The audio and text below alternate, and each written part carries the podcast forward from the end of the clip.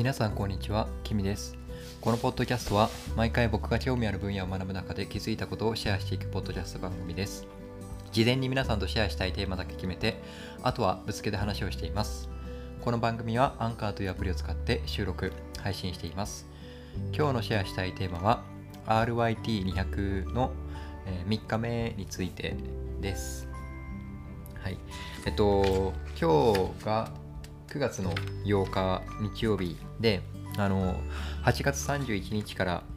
受けている、あの、は受講を始めた、えー RYT200 ですね、ヨガのティーチャートレーニング、えーこれの3日目、3回目の講座を、えー受けてきました。でこの講座多分前回話してなかったと思うんですけどあの僕がこの受講している RYT200 ティーチャートレーニングの講座っていうのは基本的には週末日曜日を日曜日にあの授業が開講されてで時間が朝9時から夜の 7, 7時まで10時間。でその間に1時間休憩時間は挟むんですけどでそれで、えーその10時間の日程が20日間。8月31日から3月2020年の3月まで約6ヶ月間かけて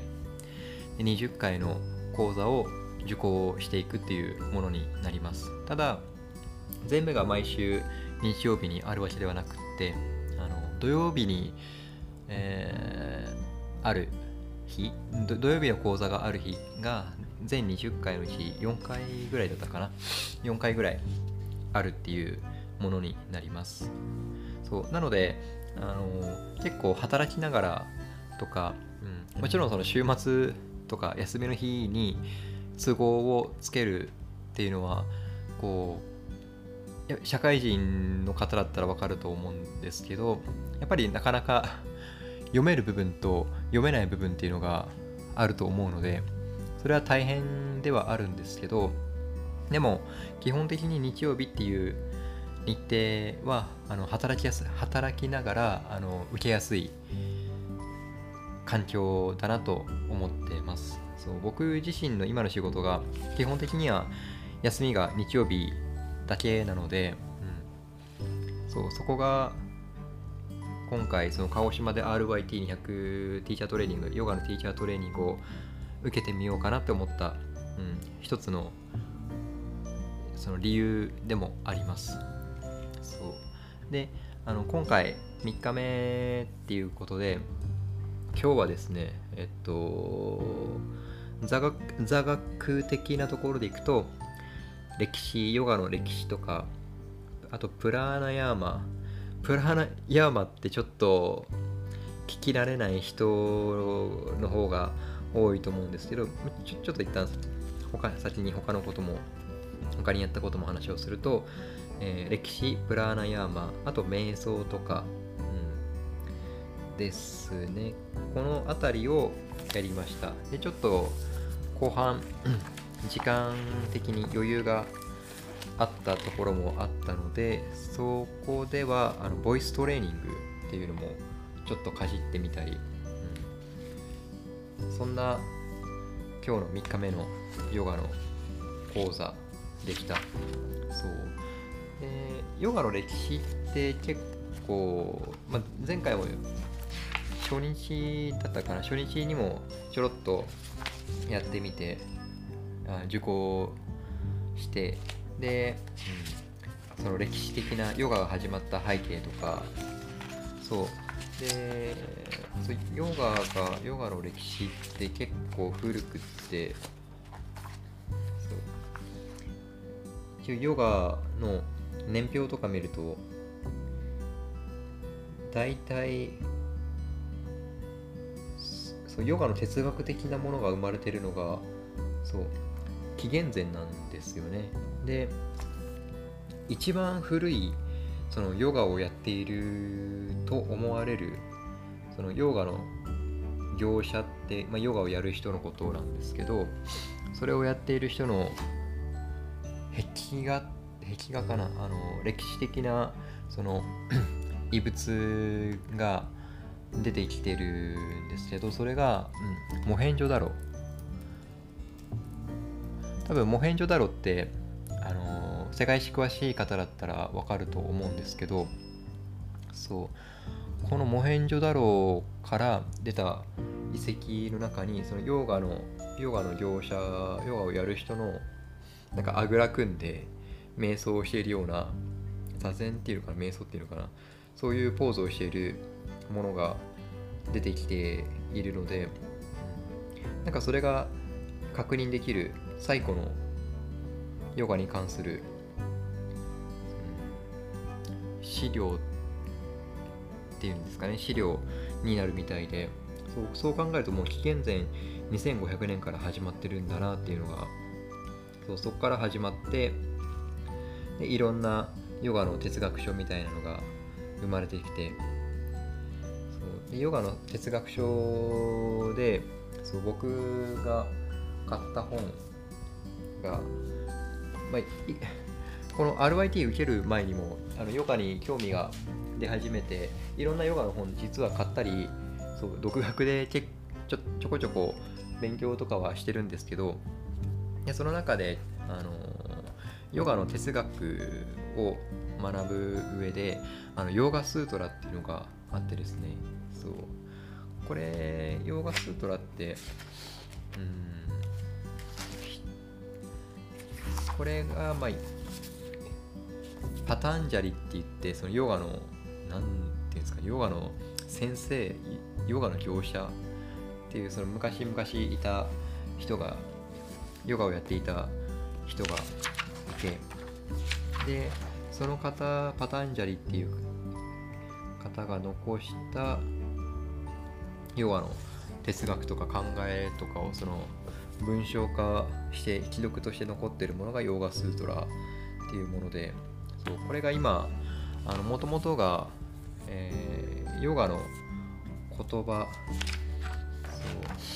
あの辺が何語っていうんだっけ？ヨガの言葉。ヒンドゥーじゃなくてそうヨガの言葉。あヨガの言葉ヨガの言葉。うん。あサンスクリット語ですね。サンスクリット語。そうサンスクリット語で書かれた書かれてるその哲学哲学的な考えでヨーガスートラっていうのがあってでこれをあのなんか流れで言うとこのサンスクリット語で書かれたものが英訳されてでその英訳されたもの英語英語に訳されたものが日本語に訳されて入ってきているっていうのが、うん、今の日本の中で書籍として扱われている本みたいなんですけど僕が今このヨガをヨガスートラを学ぶ上で買った本がありましてでそれがあのー、向田ですね。向田美桜さんっていう方が向田美桜先生かな、多分でこの方が書かれている本が訳されて書かれてる本があってヨガスートラを。そう。これが結構分かりやすい字体その文章で書かれてる本でそうこの本買ってでこれをちょっとずつ読み進めているところです。でそのヨガの哲学の中にそのヨガを日常的にどう扱うかっていうところで発子則っていうのがあってちょっとまあこの辺にやってくるとちょっと宗教っぽい感じにもなっちゃうんですけど、うん、ただまあヨガのっていうとちょっと堅苦しかったりあとはその決まり事とかっていうと宗教っぽくなってしまうんですけど、うん、ただそのそうですねヨガのその哲学書に書かれてることをその大切なヨガを日常的にやる上で大切なこととしてその発子則っていうのがあってでそれがうんちょっと品言葉は日本語でいい分かりやすく日本語で言うとあの非暴力暴力を振るわない。で嘘をつかない。盗まない。で、えー、過剰に取りすぎない。あとは貪らない。でこれがあのヤマって言われるものですね。そう。ヤマニヤマっていうヨガの10個の教えがあって。で今言ったのがヤマで5個の教えですね。であとニヤマっていうところで、えー、正常あの綺麗に保つ。であと知足。樽を知る。で自己鍛錬。で9つ目が自我の探求。で最後が幸福、うんまあ、手放すとか受け入れるとかそういう意味で捉えられてるみたいですけどそうなんか僕が社会人になってで特に30歳目前にしていろいろなんだろう自己啓発書とかその古今東西いろいろ読み漁ってあと実際に、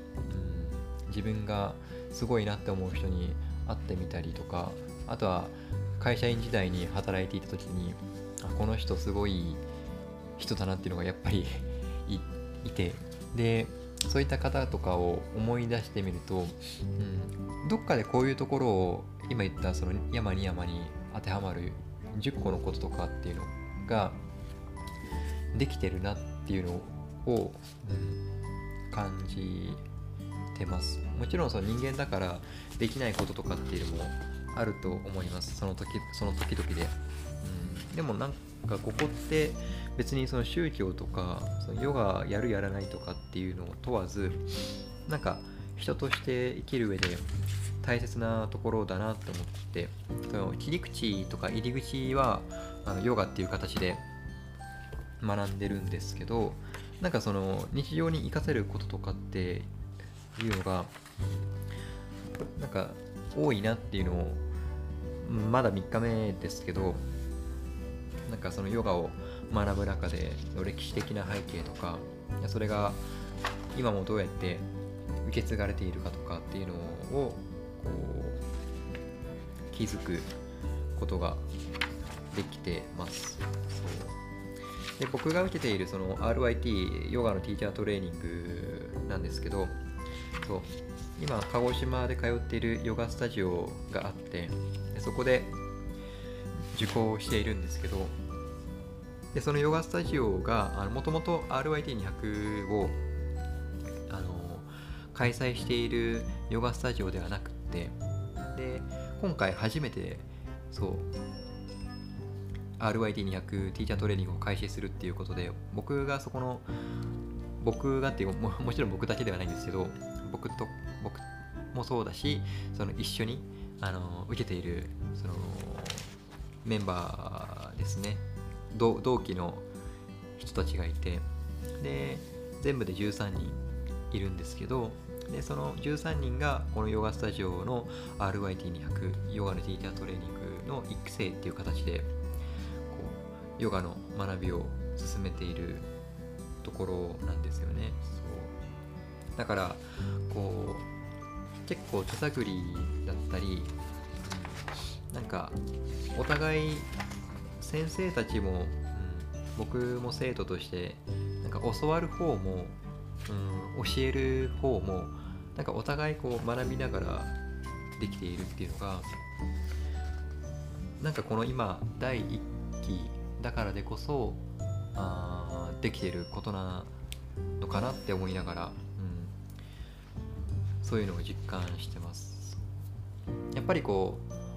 う教わるのと教えるのってだいぶ違いますよね。あの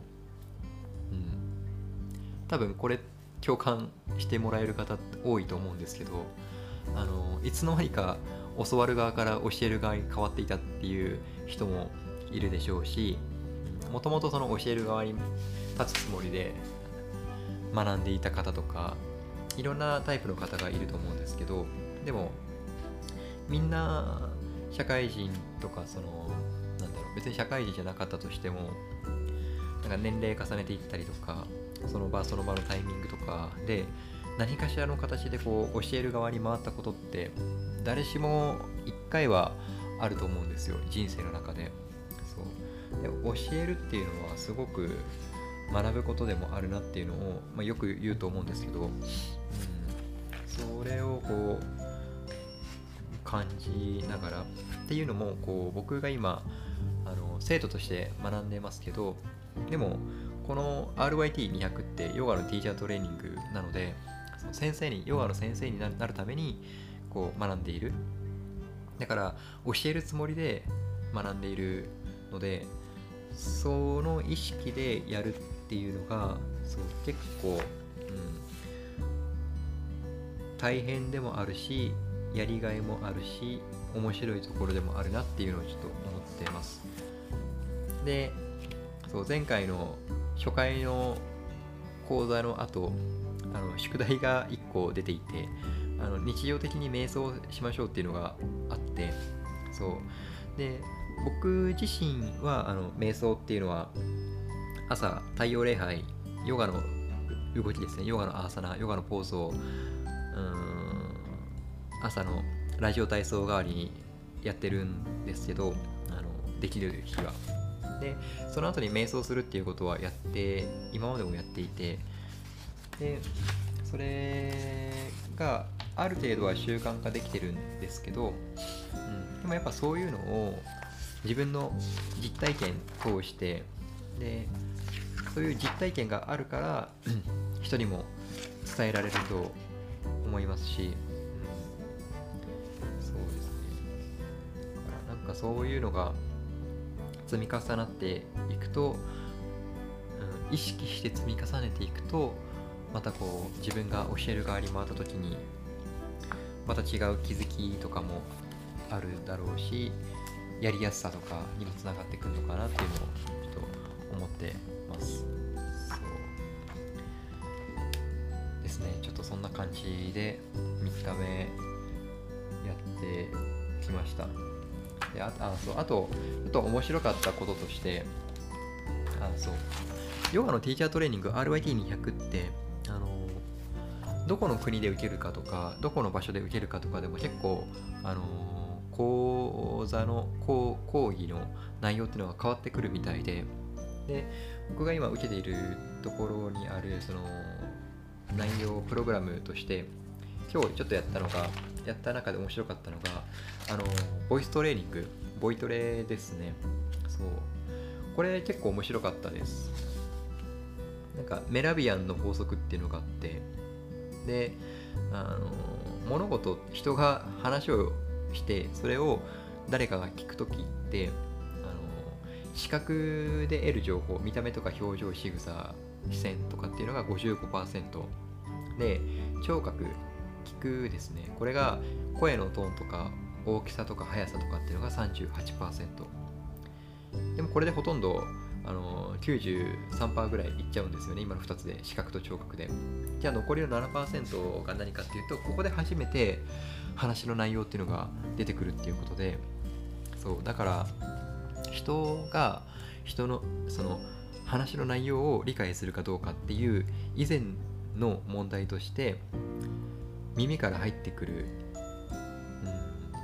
うん、音の響きとか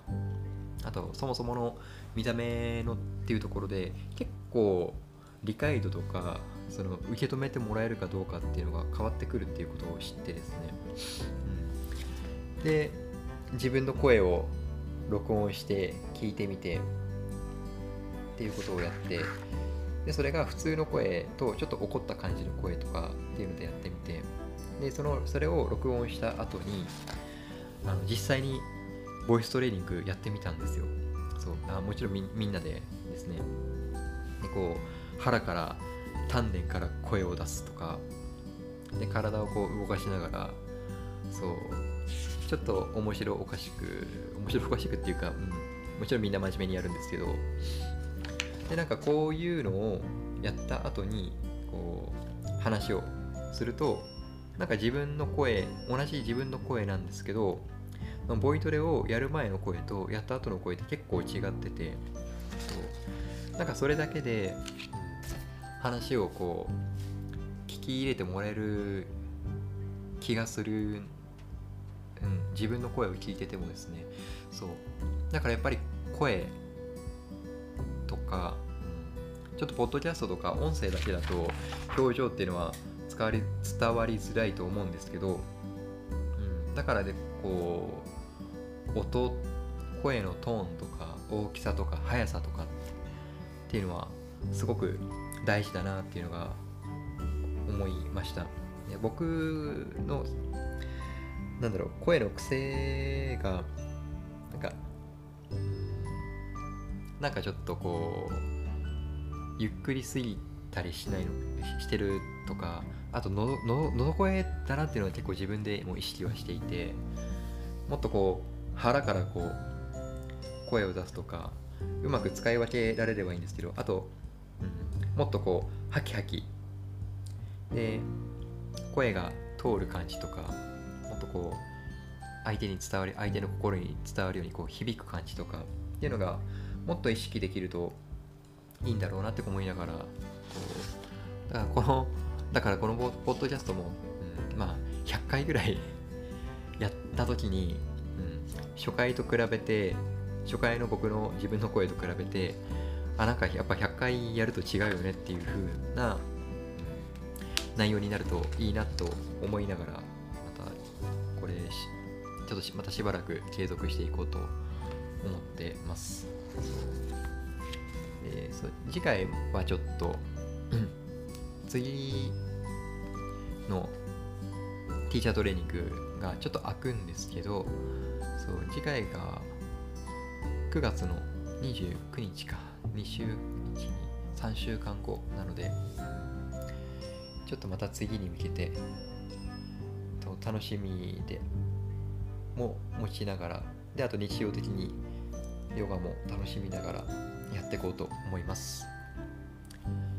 はい、えー、本それでは本日のポッドキャストは以上となります。あなたにとって今日がいい一日になりますように。バイバイ。